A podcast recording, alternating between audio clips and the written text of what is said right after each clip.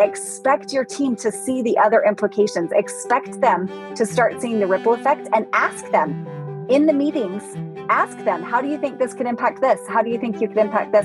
And give them the permission to start thinking strategically, because our whole role is to motivate and inspire new leaders, right? And get them to that point.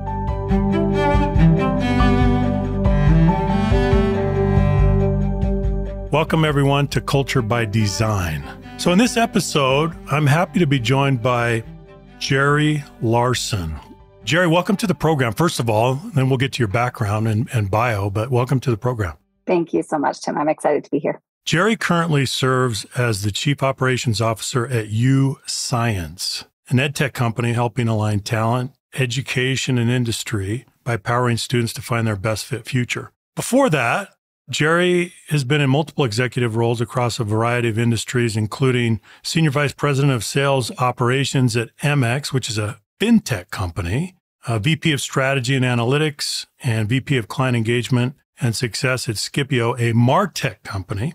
In her career, Jeri has had the opportunity to meet organizational needs from the perspectives of sales, CX, customer experience, operations, and L&D. Is that learning and development? Yep. Learning and development in both the public and private sectors. Recently, Jeri has been featured as number 8 on Women We Admire's Top 50 Women Leaders of Utah list, and believes better talent and people management are the key to creating better client experiences.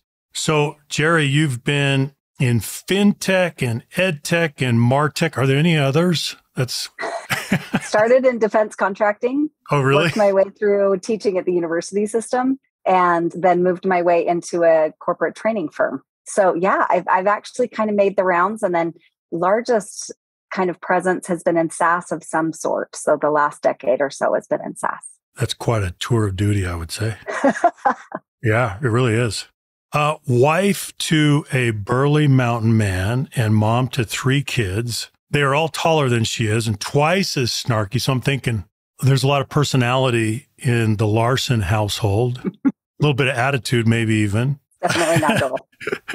When she's not in the office, you may catch her and her family whitewater rafting or camping off-grid. Off-river, she'll usually have a book in her hand and a dog on her lap. I'm just sorry we haven't met earlier, Jeri, because I think you're a person that is easy to connect with. Thank you so much. I'm excited for this conversation. Let's just start this way. Tell us a little bit about your growing up. Where did you grow up? What was life like? Yeah, so I actually grew up in Salt Lake City, and I'm the youngest of 11. Really? And I'll pause here so everyone can gasp, because that's usually the response there.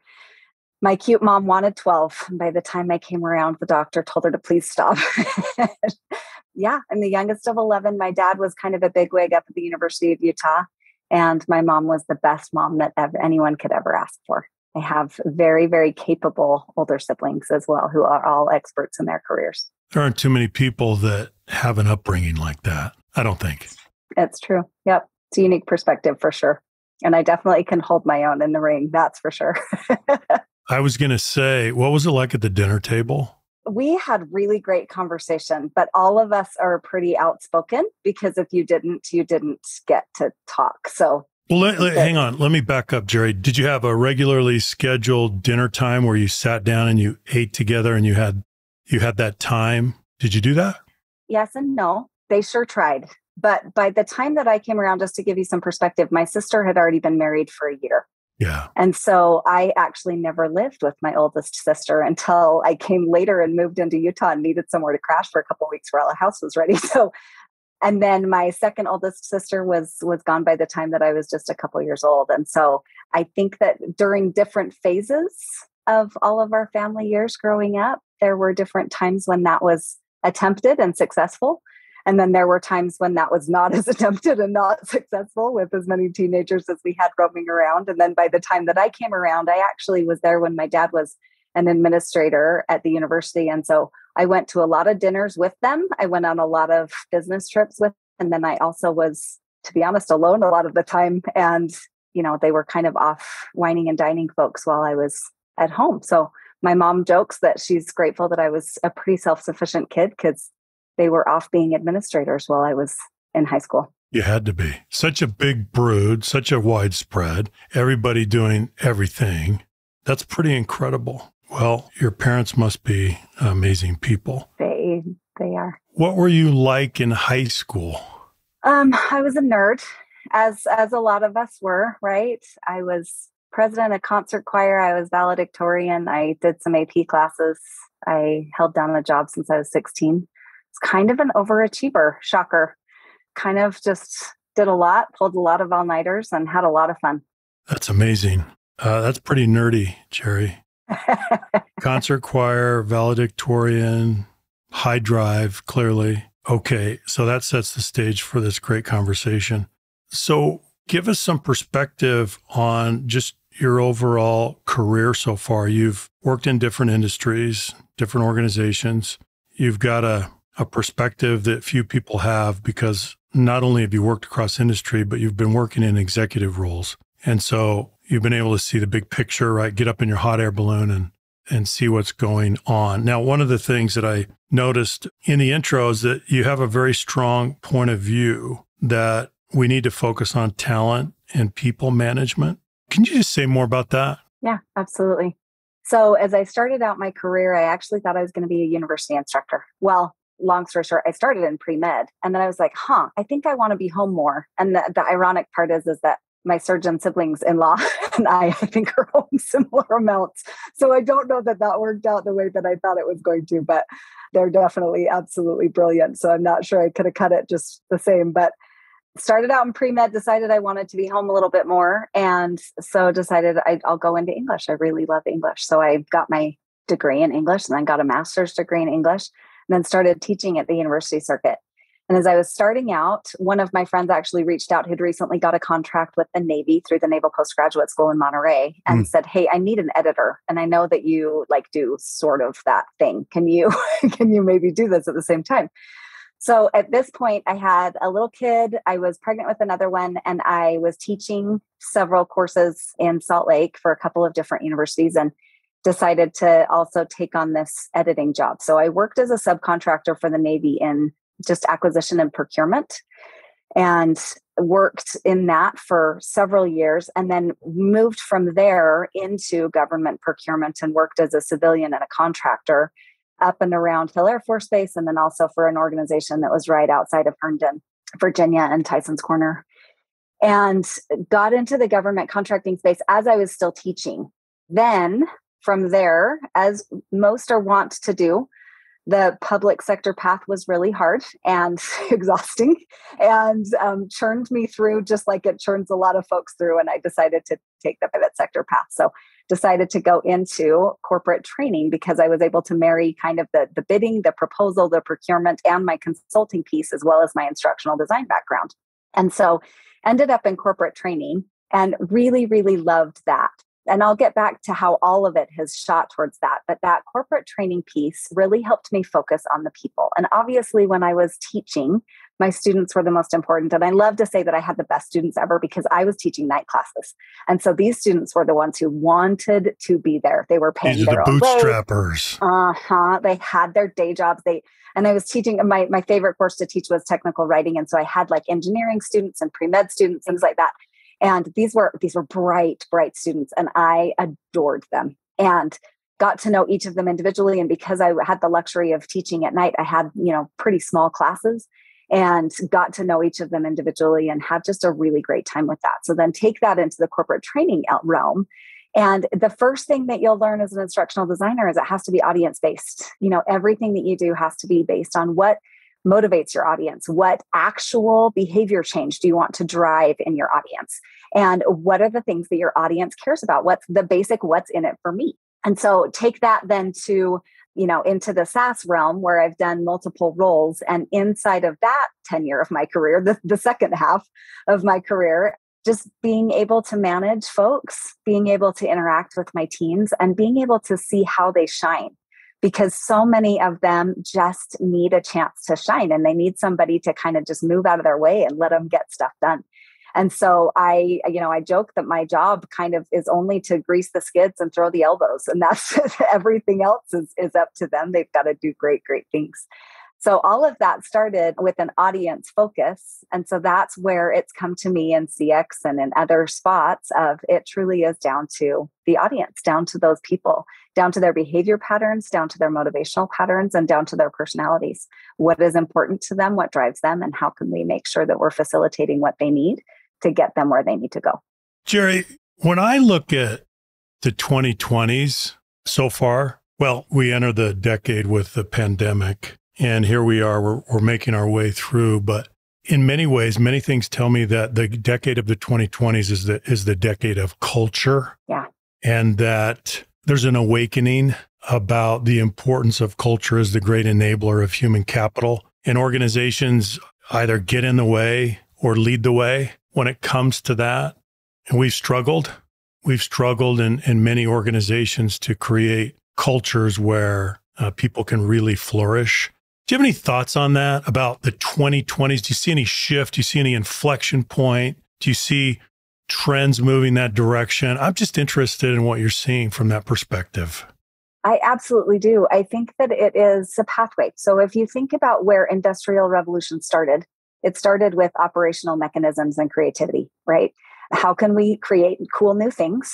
And then how can we do it more efficiently, right? And there's that old Henry Ford saying of, you know, if I'd asked them what they wanted, they would have said a faster horse. So there's that creativity piece and then operationalize it, right? So even last night we were moving, I had my family moving some swag boxes and I was like, we're doing an assembly line. Like not each of us are walking all of these stuff. We're having six of us in this line. And I just joked like Henry Ford would be so proud. But that really was, you know, that took 50 years and then you move forward and you think about the different polishing that has happened of that process since the Industrial Revolution started centuries ago. And as we get to that, we polish up chain of command. We polish up, you know, there's Lean Six Sigma that's come in. We polish up all of the operational pieces until the only things left to polish are the people. And, you know, all of us know like the software is coming out, the software is getting better and better. If you had told people 60 years ago that there would be, you know, 8 different ways that you can do anything you want, you know, it would have just absolutely been they would have been flabbergasted. And so if you think about like, as we proceed through this cultural revolution, it's because the only thing we have left to polish is these pieces. We know how to operationalize stuff. It's just a matter of doing it. We know how to make things faster. It's a matter of doing it. So the things that are left are how can we innovate? How can we be creative? How can we automate? And how can we make sure that our people are the happiest that they can possibly be? And then I think you add to that also just a significant civil awareness. There is, I think, a little bit more care now than there has been in a long time, just predominantly. It used to be that, you know, a few people cared. Centuries and centuries ago, only a few people cared about prison reform. Now, if you look at it, you know, there are so many people who care about every single civic thing that's going on. And so it only stands to reason that they would also just care about where they're working.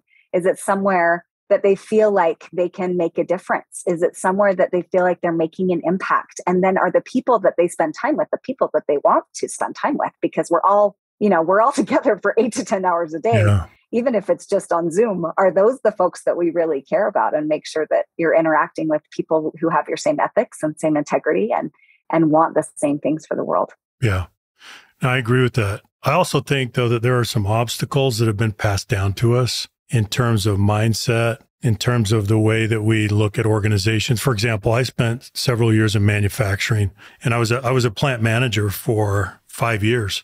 Speaking of the Industrial Revolution, I was deeply socialized into a mindset that said an organization is a hierarchy, which is true. Okay, we have a division of labor, we have roles and responsibilities. This is how we get work done. This is how we create accountability. But in the hierarchy, the top of the hierarchy is the thinking part of the organization. And the bottom part of the hierarchy is the doing part of the organization. That right there is an incredibly debilitating concept. But I myself went into a legacy culture and a tradition and was acculturated in that way of thinking. So think about that. So we have cultural liabilities and assets that have been passed down to us. And one of the things that I'm seeing, Jeri, is that as the millennials swarmed into the workplace, and now we have the Gen Zers, and they're coming in, and they are not saddled. They're not encumbered with these kind of mindset or thinking or socialization, but yet it still lingers in organizations. It's still there. Yeah. So there's a collision that's happening as we move through the 20th century. You said more people care now. I agree with that. I've never seen in my career a time where organizations were more willing to conduct maybe an institutional examination of conscience and say, hang on a second, this isn't right. We've got to change this. We've got to change this. So that's why I say I see indications of a pretty major shift happening, yeah, which is exciting. And I think organizations are more mission-driven and value-driven than they ever have been. Obviously, they had missions, they had visions, but was that discussed in interviews quite so much a century ago as it was now, right? And I don't know that no. The case is that, right? I don't think that's the case. I 100% agree with you. Again, I grew up in my career in the Department of Defense as a contractor, right? Which, as you know, as a second-class citizen in the Department of Defense, if you're a contractor and you are very much just, told, hey, just do your job kind of thing. But what I found was super interesting. The leaders that I encountered in the Department of Defense the first, almost decade of my career, the more brass they had, the kinder they were. Really? And the more empowering they were. It was amazing. So we would hold this symposia at the Naval Postgraduate School. And it was so interesting. I did kind of a social experiment over these 6 years as I would watch folks come in and check in. And sometimes the lower ranking were just kind of not the kindest of humans to those of us who were trying to get them, taken care of and moved through the event and things like that. And yet my boss was a rear admiral. Well, my boss was GDIT, but the contractor boss and the contractor owner was a rear admiral. And he was one of the kindest humans that I have ever met. And the funniest thing is I said to him once, I was like, why is it that all the Navy captains and the Army majors and all of the colonels are so nice? And you talk to some of those lower ranking officers and they're not the nicest humans. And he was like, yeah, that happens. And just like totally owned it. And it was amazing to me. And then fast forward a little bit to a different government contracting firm. And I worked with retired majors and retired colonels all the time. And I was the proposal writer. And we'd sit in a room and we'd say, how are we going to answer this proposal? And I would type while they talked. And I would say, is this what you meant? And they would go, yes. And they were, but those men, and I might get emotional, those men were the most empowering humans I have had the chance to work with. And I was a 23-year-old chick who just had a master's degree in English. Yeah. I had no idea what I was doing in government contracting. And they were so good to me. Mm. And they absolutely empowered me with whatever ideas I had. Never once did I feel that they were misogynistic. Never once did I feel like they didn't trust me. Never once did I feel like they were holding my age against me. And these were very well decorated veterans. Yeah. And they were amazing to me. So even though those chains of command and hierarchies have persisted, I do think that's one thing that we can make sure that we change the world with, is that you can still be kind regardless of how much brass is on your shoulder. Yeah. And contrary to what a lot of people think, you can hold people accountable and be kind. You can. At the same time. And you must. Yeah. It's so encouraging what you've shared, Jeri. That's pretty incredible. So you've brought some gems to this discussion. Tell us, and these would be key insights, key lessons, key takeaways from your professional life. Well, and even personal life too. There's really, I don't know how you separate one from the other, but introduce a gem to us, Jeri, and let's talk about it. So actually, I jumped the gun a little bit. That first one was one because you talked about hierarchy, and I thought, Let's talk about the Department of Defense for a minute. Second one is I have had the luxury of being raised, as I said, by the most wonderful mother on the planet, who was just absolutely born to that role and is the kindest human that I think most people have met in her circle of influence.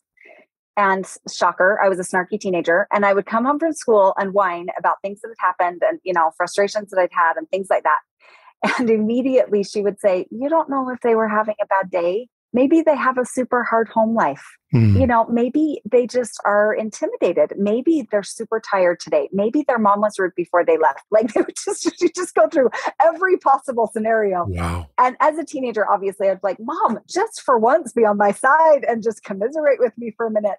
But as I look back now, she was teaching me to assume good intent. Mm-hmm. to just assume that they have hard things going on and that whatever they're trying to do, they aren't trying to be mean. And as I've gone up through my career, I think that that then was reinforced by Brandon DeWitt when I worked at MX. And he has since passed on, but left an amazing legacy for those of us who had the pleasure of working with him. And that was one of the things that he just kind of preached all the time, was assume good intent, assume that everybody's just trying to do their best and that nobody's trying to sabotage you and nobody's trying to make your life miserable.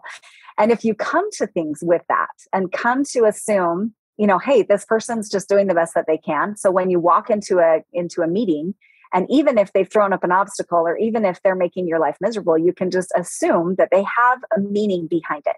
They have a reason.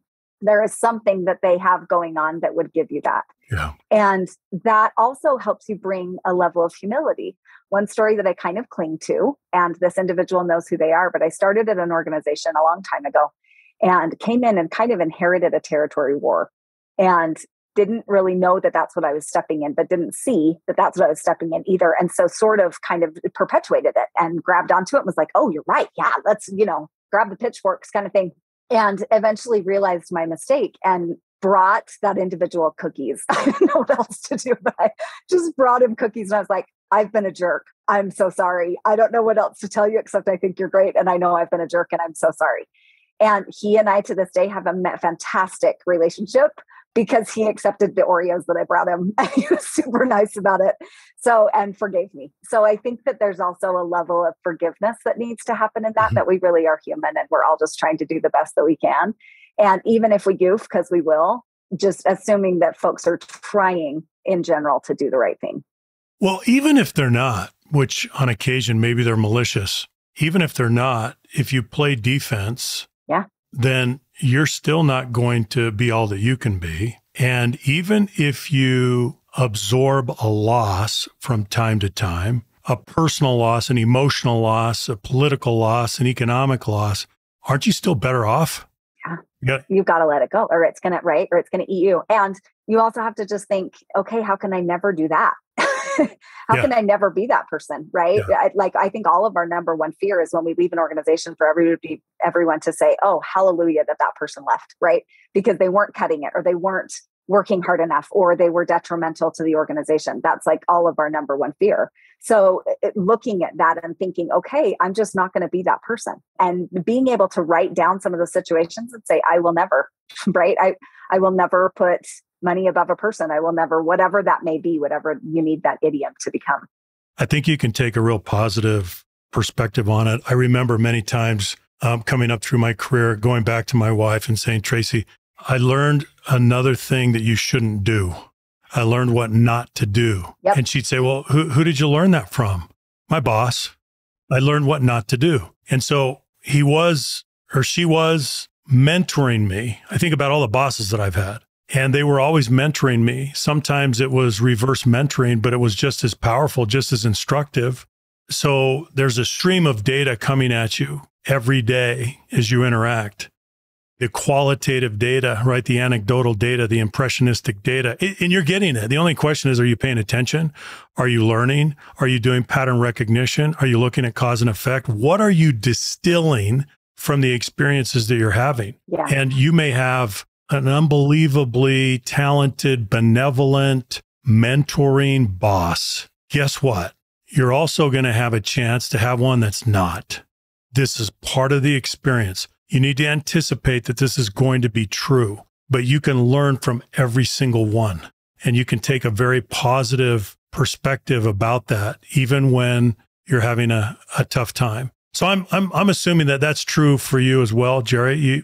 Some amazing leaders and then some not so amazing leaders, but they still taught you a lot. Is that true? Yeah, it is true. Well, and sizes of organization too. I've been in organizations that were, 4 people with a bunch of contractors, but 4 people running the show. And then I've been in organizations where there's, 60 to 100. And I've been in those that have grown from, 100 to 900 while I've been there. I used to joke, only sort of joking, that as I rose up through my career, I saw a lot of what not to do. I didn't see, until kind of the last half of what to do. And so I felt like I needed both of those perspectives. And so I came to a turning point at one point of deciding Am I going off on my own? Am I going to go, is it time to jump into something by myself? Is it time to jump into this other organization? What should I do? And when I got to that point, the person who was hiring me said, why would you do this? Like, let's talk about it. And I said, honestly, I feel like I've seen a lot of what not to do, and I need someone to show me what to do. I need to watch a culture that works. I need to watch a culture that's healthy.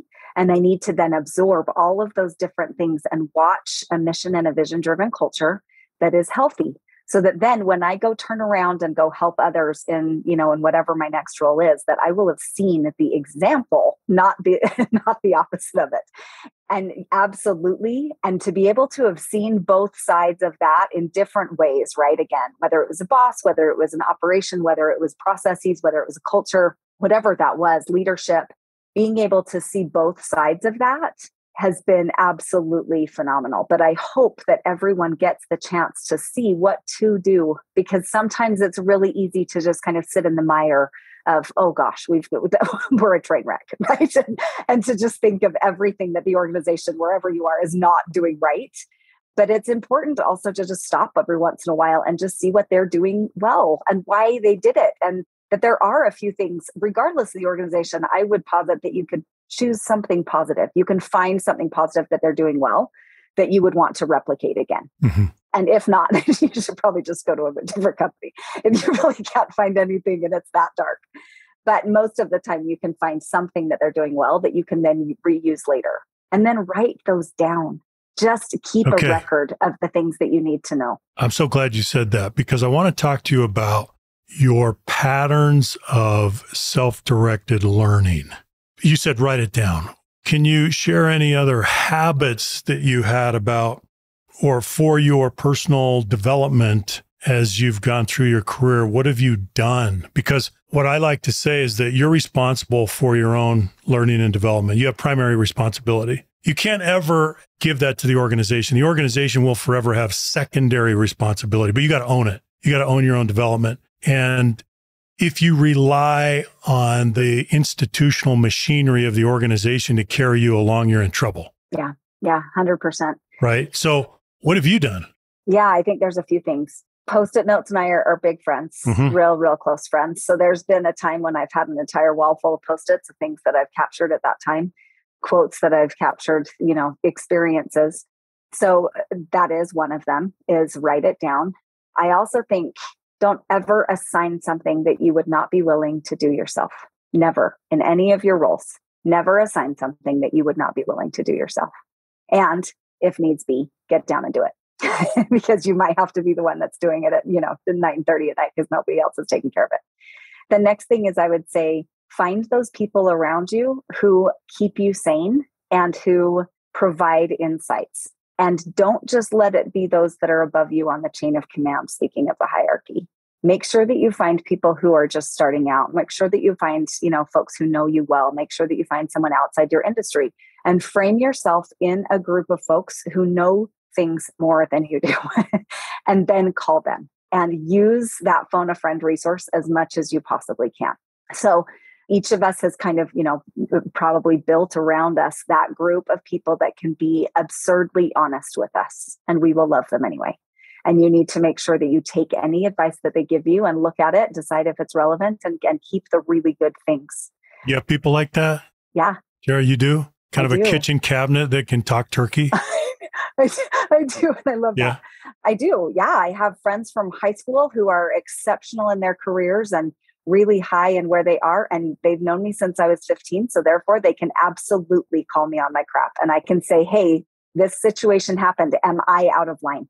Tell me if I'm out of line, right? Then I have other mentors that are in the industry that I can text and just did the other day and say, here's my situation. Tell me I'm not crazy, or tell me if I'm crazy. And they can say, yeah, absolutely. Here's this. And this is what we did, and those kind of things. And then I also have folks who are 10 years behind in their careers than I am. And I've called them before and I've said, I need your perspective from this. Here's my situation. And I need to know if this is the case. And I just need a sanity check. And I surround myself with folks that I can get that input from, because I know that I have blinders on a lot of the time. So just being able to have folks who can help remove those for me. Well, I think, Jeri, you're highlighting a principle, which is You are going after the feedback. You're soliciting the feedback. It's not going to come to you unsolicited. You're not going to get what you need. No. And the higher you go, Tim, the less it comes. Yeah. That's the thing, is that if you're the frontline employee who just started your career, you're going to get every piece of feedback in the world, and you need to not let it eat you alive. You need to be able to accept and learn from what you're given.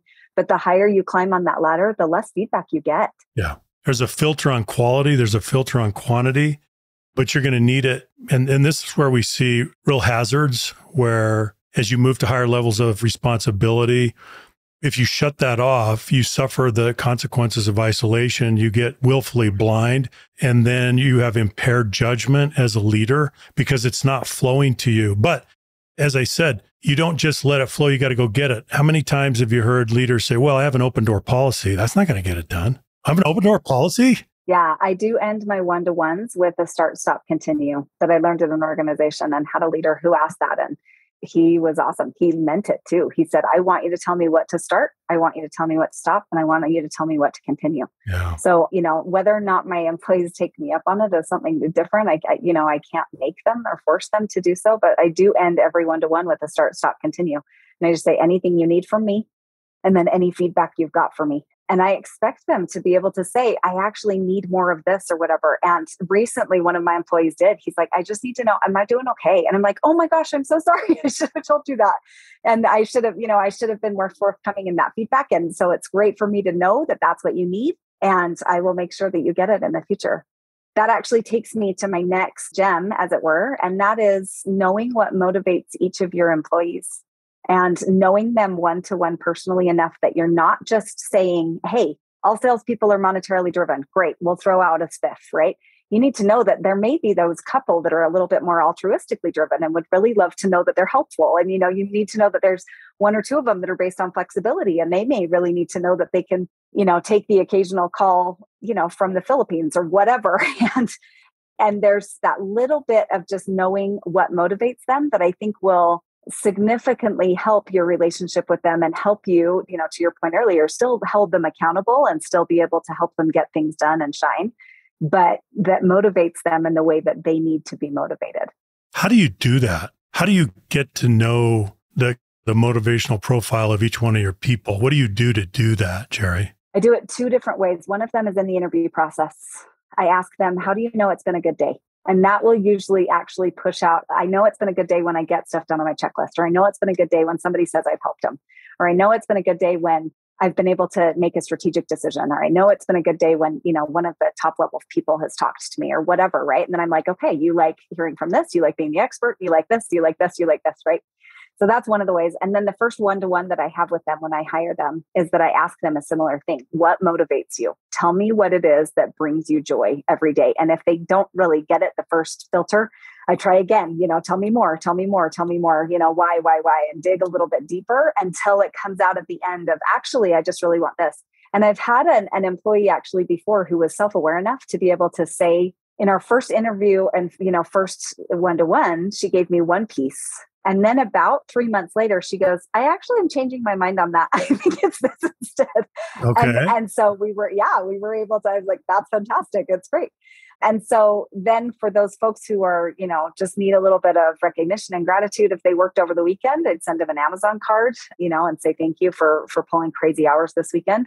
For those that truly wanted recognition elsewhere, I made sure that their names were heard by the right people. For those that needed a day off, I made sure that they needed a day off. And those that needed to hear in front of a forum of people that they had done a really great job, I just made sure that that mechanism was available to them as well. I love that.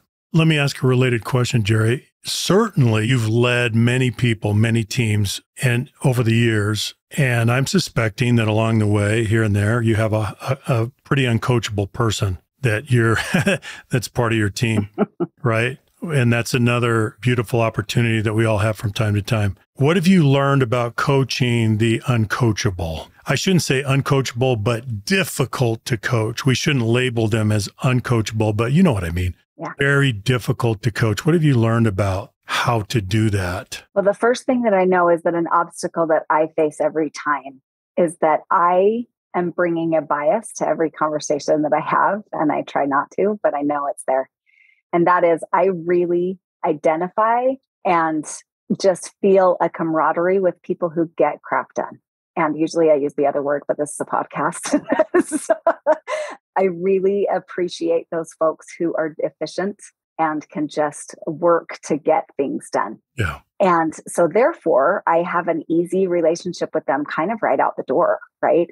And so I know that I will bring that as a bias to most conversations, because if I'm talking to somebody who is not someone who gets stuff done and who instead is a little bit complacent, I know that I immediately have a filter on there where I'm frustrated with them because they're a little bit complacent. And so I know that that's there. So you're looking for that execution bias, that bias for action, that high drive. I know that that's there because I know that I have to like immediately fight against it, right? And because you have that, I have that, and so I know that it's that like versus or like attracts to like kind of thing, and so I know that when I'm going into a coaching conversation, it often is for that reason, right? Like I need you to up your game, and so. That's like the first thing that I try to take out of it. Then the next thing is, and all of us who've like done the Keith Rosen courses or any of those, this is not a new thing, but you have to make sure that they're in a place where they can hear the coaching. Because if they're not meeting you halfway, they're not going to be interested. And so I actually then go back to that motivation factor and like, where do you want to be in 5 years? Okay, if you want to be here in 5 years, let's get you there. Here are the things that I think you need to do to get you there. Because if you can all of a sudden take it, and it goes back to the audience, right? I feel like I'm like a broken record now. If you can take it back to the what's in it for me, then you can try and coach them. And so if it's a, hey, are you ready to meet me halfway? And if so, great. And if not, let's talk at a different time, right? And then the next thing is, okay, where do you want to be in 5 years? Let's get you there. Now let's create a path that's going to get you there. One of the first things I need you to do is X, Y, and Z. Then let's just work on X, Y, and Z, and then let's move on. Now, if that individual still doesn't want X, Y, and Z, still doesn't do it, still doesn't whatever, then the conversation is, how do you think you're going to get there? Like, let's talk about this big gap that exists, because if you're going to get there and I'm like, let's say that they are wanting to get to a director level or whatever, and they're a senior manager, right? We say, okay, if you're going to get to a director level, you need to have all of these skill sets and all of these capabilities and all of these soft skills. And some of them right now are missing. So if I were to hire you outside, I would still be looking for this long laundry list of things that I would need for you to, to be able to express and illustrate that you've done. So let's get you there. And if you can't get there, and if you can't do those like that gap, then I can't, put you in that role. So, what's holding you back? Mm-hmm. What is it that, do you need feedback a different way? We approach it from like 8 directions to be able to see. And then if you finally, after trying those like 6 things, they're still not coachable. It really is one of those where it's, okay, I'm going to put you on plan now. And I'm going to put you on plan. And here's the things that I need you to do. And if that doesn't, hopefully that will light the fire, right? Like that's the last final, attempt for them to get that, whatever it is, drive that they need to fix those things. Mm-hmm. And then if that doesn't help, then hopefully they'll find a different role that's a better fit for them. I do think it's very important to find that people are in the right seat on the bus. It strikes me, Jeri, that you are exceptionally good at discovery in coaching, and that oftentimes, and you probably find this to be the case, that you're coaching and they haven't come to a place of clarity themselves. And so as you're doing discovery, it becomes joint discovery. Yeah. And you're helping them clarify their goals, their aspirations, their motivations. Is that true? Do you find that a lot? Yeah, I agree. First of all, thank you for the compliment. I'm sure that there's someone listening that's like, yeah, whatever. She's been my manager. She's not great at that. But hopefully I do aspire to. No, I'm pretty persuaded. Help my folks, but yeah. But I do. I think that it's, sometimes folks just have never thought about it. I've actually asked a lot of folks, what's your 5-year plan? And they looked at me with big deer in headlights look. I'm like, I don't know. I just like to go to work every day. And I'm like, okay, well, let's back up from that a little bit. What about your job daily? Do you enjoy? What part is the part that brings you joy? If it's somebody who's wearing 8 hats, which hat do you like best? What's the, is it a good day because you've done hats number 1 and 2, or is it a good day because you've done 7 and 8? And let's figure out which of those really bring you joy and make you shine. Yeah. And so it's sometimes just framing it in a way that they get, because sometimes somebody's never asked them before. Right. So let's see if we can kind of bring this all together with this question. And by the way, the insights are remarkable. Let's focus on Gen Zers. The Gen Zers are now coming into the workforce, and it's a new day, it's a new environment. It's hyper-competitive, it's volatile, it's unforgiving, it's unpredictable. The ambiguity that they'll have to deal with is enormous. And you are, I really, Jeri, I would classify you as, among other things, just a master coach. What advice would you give to the Gen Zers that are coming into the workforce, that are beginning professional life in this environment? Well, I will be the first to admit I'm slightly biased because I have a kid who falls into that. And so I'm coming in as a parent first. Yeah. First of all, I think that I'm the first one to say we've got to cut them a little bit of slack because they have had to deal with more volatility in their 20, 25 years than any of us have had to deal with, you know, except in the last 2 or 3. So just knowing that there is that, kind of have to live life to its fullest right now, because who knows what's happening tomorrow, right? I feel like that's okay. We can't expect them to have otherwise. Some of the original coaching conversations that I have, though, is there is a little bit of you have to earn your stripes. Mm-hmm. And this comes from, you know, my starting in defense and those kind of things, but there is a little bit of you have to learn a lot. And as you say, there is so much coming at you. You have to learn all of those things and then add some maturity onto that emotionally. I don't care how old you are. As I say, those guys who, when I was 23, just gave me the benefit of the doubt and were the kindest humans ever. So I don't mean emotionally. I mean, I don't mean age-wise at all. I do mean emotional and being able to read a room. And there is some maturity that comes with that. And just knowing you have to be able to read a room, you have to be able to bring some emotional maturity to an experience in order to have earned your stripes, almost as much as those hard skills and the capabilities and the software know-how and all of that kind of thing. The next thing I would say is you have to be willing to succeed in the role you're in before you ask for a new one. Prove to me that you can do what you're doing. Because that's the one thing that I've seen. You know, I actually don't see the stereotype playing out a ton. I really don't. I know a lot of people are like, "Oh, millennials," and I'm like, I haven't seen it. I've seen it in a couple that, you know, when you look up Wikipedia, it's their picture that it would be. But that, otherwise, I actually haven't seen the stereotype play out really well. I think that sometimes gets played too much, and that we don't give people the benefit of the doubt. But if they are pushing on that stereotypical, I want a new role, I've been here 6 months, I should run the company by now, you know, that whole stereotype that goes with that. If they are pushing with, I need a new role and I've only been here 6 months, that is the first thing I go back with is I need you to succeed exceptionally in the role you're in now so that I can trust you with more. And you need to prove to me and everybody else around you that you are exceptional at getting, you know, this one thing done well and succeeding in this specific spot. I also really suggest their creativity and curiosity is one of the best things that we could welcome into our workforce. The curiosity in and of itself, just that's one of the things that I actually really interview for is curiosity and like critical thinking skills. I would almost rather have someone who's curious than a lot of things. And that's been taught to me by a mentor as well. But you know, case in point, we were hiring for a role. I had several different options of really great candidates. And if I'm getting to that final end of, shoot, who do I hire? Because they're all amazing. And whom should I invite onto this team? One of the final things that I use as kind of a tiebreaker is who asked the right questions back? Who came prepared to this and knew what to ask and kind of got it? Yeah. And was able to, you know, ask clarifying questions. If they haven't looked at the website, if they haven't, whatever, obviously that's even a non sequitur. That's table stakes to me at this point. But then it gets to that. How curious are they about how the rest of the things happen? Can they see those secondary and tertiary impacts or effects or things that we should be asking about rather than just their tiny sphere of influence? Mm-hmm. But can they see the circles outside of it? Those are the people that I would invest in every time.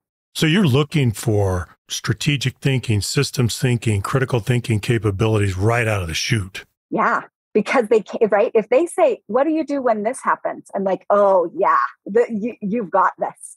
Because even if they, honestly, it's a naive question and they have no idea, the fact that they thought to ask it, fantastic. yeah, let's put you somewhere that you can solve problems. That sounds great. It seems to me, Jeri, that we haven't done a very good job of that in the past. We bring people in, we put them in a job, and we want them to develop technical depth and get good at what they do, but it fosters a tactical mindset. And then we get siloed. And then at some point, we tap them on the shoulder later in their career or whatever, and we say, we want you to learn strategically. And they say, I'd love to do that. How do I do that? Yeah. They don't know how to do it because they're not being pushed to think about the implications of a decision or a course of action. They don't think through scenarios. They don't think about cause and effect relationships. They don't think about first and second and third order consequences because we haven't been asking it of them. If you go back to, I mean, it goes back to the beginning of our conversation in the Industrial Revolution. What did we do? Division of labor. I mean, this is Adam Smith and making pins. Yep. You do this and then you hand it over and then you do this. And I think we're still battling that. And I talked to a CEO the other day. He said to me, Tim, my biggest, most acute need with my people, with my leadership team is critical thinking. He said that was number one. Yeah. So I'm just so interested that you have said that. Yeah. Well, I have two mentors to thank for it. One of them, I came to them when I was super, super frustrated. And I was like, how do I show everybody that I can do what's next? And he said, Jeri, you are really great at coming to meetings and knowing your purview. You are really great at when somebody says something, you know how it impacts your folks. He said, for the next 3 meetings, I want you to come and I don't want you to mention your team at all. I want you to ask how it impacts the other teams. Wow. And I was like, brilliant. Yeah, it's brilliant. And I've told him before and I've given him kudos on LinkedIn and all the things, but that has been a life-changing conversation because he said, I want to know that you can see how it impacts everything else. And when you can show that you can see outside of your own little box and not get, defensive of your own team or whatever, people will start to take you seriously. And I was like, okay. And I did. And he was right. And it was a great catapult. The next thing is that I sat in another leader's office and was frustrated that I was being held in a box and was frustrated about the silo or whatever. And he just looked at me and he said, I want you to break the hell out of that ceiling. Ooh. It's like, okay. And if anybody's holding you back, you let me know. And so I think that those two are the things, right? Expect your team to see the other implications. Expect them to start seeing the ripple effect and ask them in the meetings, how do you think this could impact this? How do you think you could impact this? And give them the permission to start thinking strategically because our whole role is to motivate and inspire new leaders, right? And get them to that point where they can get there. I had an executive coach who just said, honestly, your whole role is just to get them ready. And so we've just got to make sure that we help them see that ripple effect of any tactical decision to be able to understand the strategic implications. Well, and does that make sense in the context of an experience economy? Yeah. Because if we're creating experiences, then everything we do has an impact on the experience. So it makes sense that we need to be thinking laterally. We need integrative thinking. We need to synthesize things because ultimately it's going to touch the CX in some way. Yeah. Well, and to that end, one thing that you asked, how would I coach a new Gen Zer coming in? That's one of the things I think that so much they do, again, not to stereotype, they do inherently, is drive that experience. They can sniff out a bad UX a mile away. I love that. And so to be able to give them a voice to say that, and then the piece of coaching that I would give is, yes, go find those problems and let's go solve them. The piece of coaching that I generally have to follow up with that is, but do it through the right channels and make sure you're involving the right folks so that, again, the EQ is there. And instead of just driving by yourself, you're now helping support other teams. Yeah. And now we're all lifting together instead of just you having rocket fuel behind you and the rest of the team being bugged that you're not with them anymore. I love that. You got to help them navigate in the organization, right? You're not flying solo. And usually there's some experience and skill building that we need to do, right? To learn how to navigate organizationally. That's fantastic. Well, Jeri, this has been an incredible conversation. Terrific insights. I want to give you the last word with any advice or wisdom that you'd like to share with us as we wrap up the conversation today. Thank you. Honestly, I think any of us are standing on the shoulders of giants, right? All of us have been built up, as you say, by those amazing leaders and by those not amazing leaders who've all learned what not to do, and by parents who empowered us and by those teams that have empowered us. So I think that you can still give 150% and be kind at the same time. And even as a leader, to assume that the kid sitting next to you who just started their career is probably smarter than you. And so it's best to just channel their intelligence level in the right way. Yeah. And that truly, if you can lead with kindness, you can still be bold and be kind at the same time. I love that. That's an elusive combination for many, many leaders, but thank you for helping us understand that it's real and it's possible and that we can do it. Yeah, that's brilliant. Well, thank you for letting me be on today. I appreciate the opportunity. This has been super fun. It's been the best part of my day. Thanks, Jeri.